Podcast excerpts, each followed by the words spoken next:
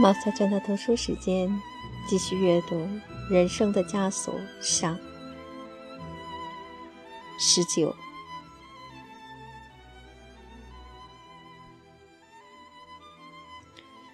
起初，菲利普感激罗斯的友谊，从不对他提任何要求。他随遇而安，生活倒过得挺快活的。不久，他对罗斯无论对哪个人。都那么和蔼，开始不满起来。他要求更专一的友谊，先前作为一种恩惠所接受的，现在被当作一种权利来要求了。他妒忌地注视罗斯和其他人交往，尽管知道自己这样要求是不合情理的，但有时忍不住要挖苦他几句。要是罗斯花一小时在另一个书房厮混，回来时菲利普总是满脸不高兴。会一整天绷着脸。若罗斯没有注意他的不高兴，或有意不予理睬，菲利普便更加伤心了。尽管他知道自己很蠢，却又常常同罗斯吵嘴，然后有两三天互相不说话，但与罗斯怄气。时间一长，菲利普便熬不住了，即使自己在理，也还是低声下气地向他赔礼道歉。然后又有一星期言归于好，又如同以前一样亲密。友谊的高潮已经过去，菲利普看得出罗斯往往是出于老习惯，或担心他生气才同他一块散步。他们不像以前那样有那么多的话要说。现在罗斯常常感到厌烦，菲利普觉得自己的跛脚开始惹罗斯发火了。那学期期末。有两三个学生染上了猩红热，疯传要把他们统统送回家，以免酿成流行病。可是患者被隔离起来了。由于没有人在染病，人们都认为猩红热已停止蔓延了。菲利普也是患者之一，整个复活节假日一直待在医院。夏季学期开始时，他被送回牧师住宅呼吸新鲜空气。尽管医生已担保菲利普不再传染了，牧师却还是将信将疑。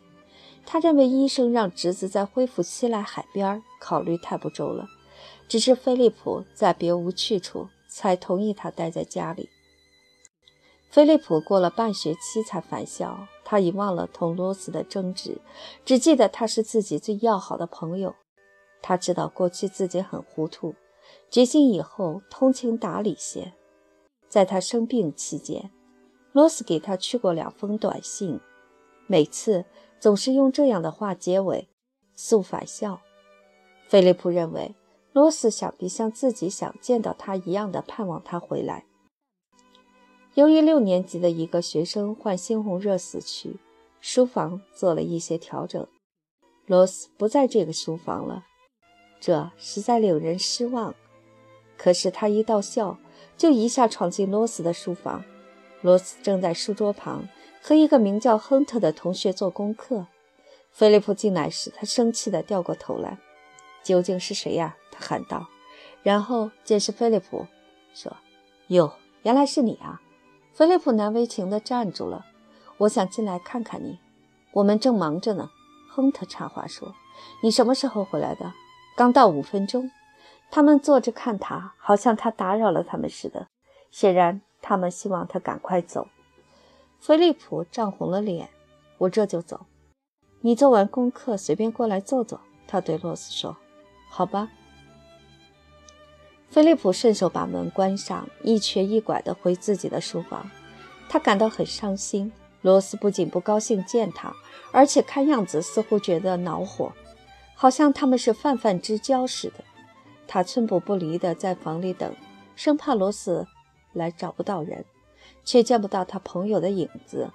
第二天早晨，他去做早祷时，见到罗斯和亨特手挽着手，大摇大摆地走过去。别人把他不在时的情形告诉了他。菲利普忘了，三个月在学生生活中是一段漫长的时间，况且他是在孤寂中度过的。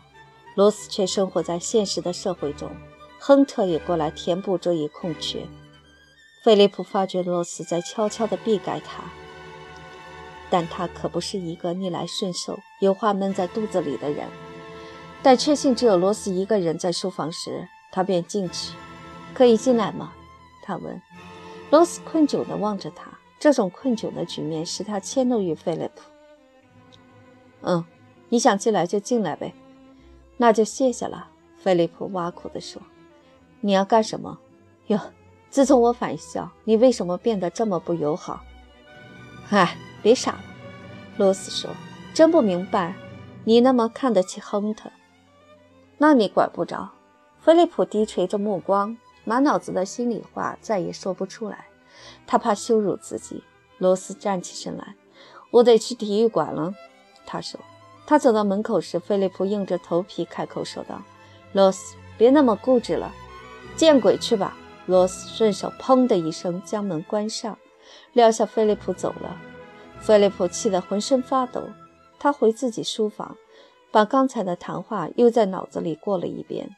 他现在恨罗斯了，他想伤害他，又想刚才本来可以挖苦他一番的。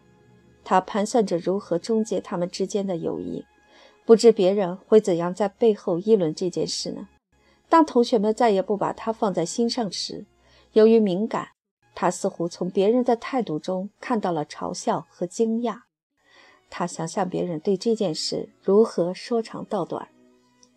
毕竟他们好景不长，我就怀疑他竟会忍受得了凯莉的那一套。那个讨厌的家伙，为了表示对这件事满不在乎，他开始同一个过去自己所讨厌和瞧不起的名叫 Sharp 的同学打得火热。他是伦敦学生，样子很粗野，嘴唇上刚长出胡须，两道浓眉越过鼻梁，连在一起。他的手很柔软，态度温和的和年龄很不相称，说起话来稍带伦敦口音。他属过于懈怠而干脆不参加游戏的那一类学生。他经常巧妙地找出种种借口，避免参加那些必须参加的活动。教室和同学都不太喜欢他。菲利普现在和他结交，纯粹为了斗气，也出于妄自尊大。两个学期后，沙普打算去德国待一年。他讨厌上学，把上学看作是进入社会之前必须忍受的侮辱。他只喜欢伦敦。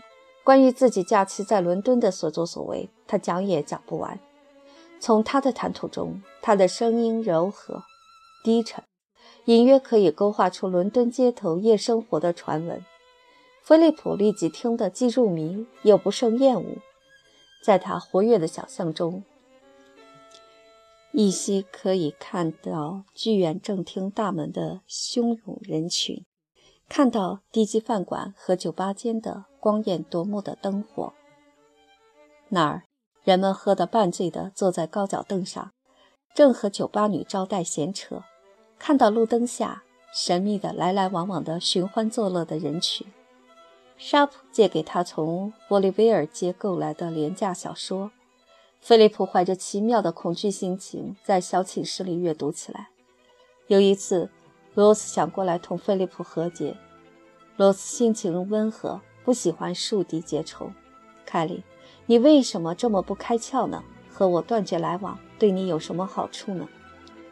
我不懂你这是什么意思，菲利普回答道。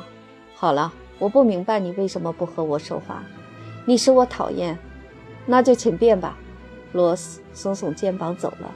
菲利普脸色煞白，他一激动起来总是这样的，心砰砰直跳。罗斯一走，他突然感到无限悲哀。他不知道为什么会那样回答罗斯。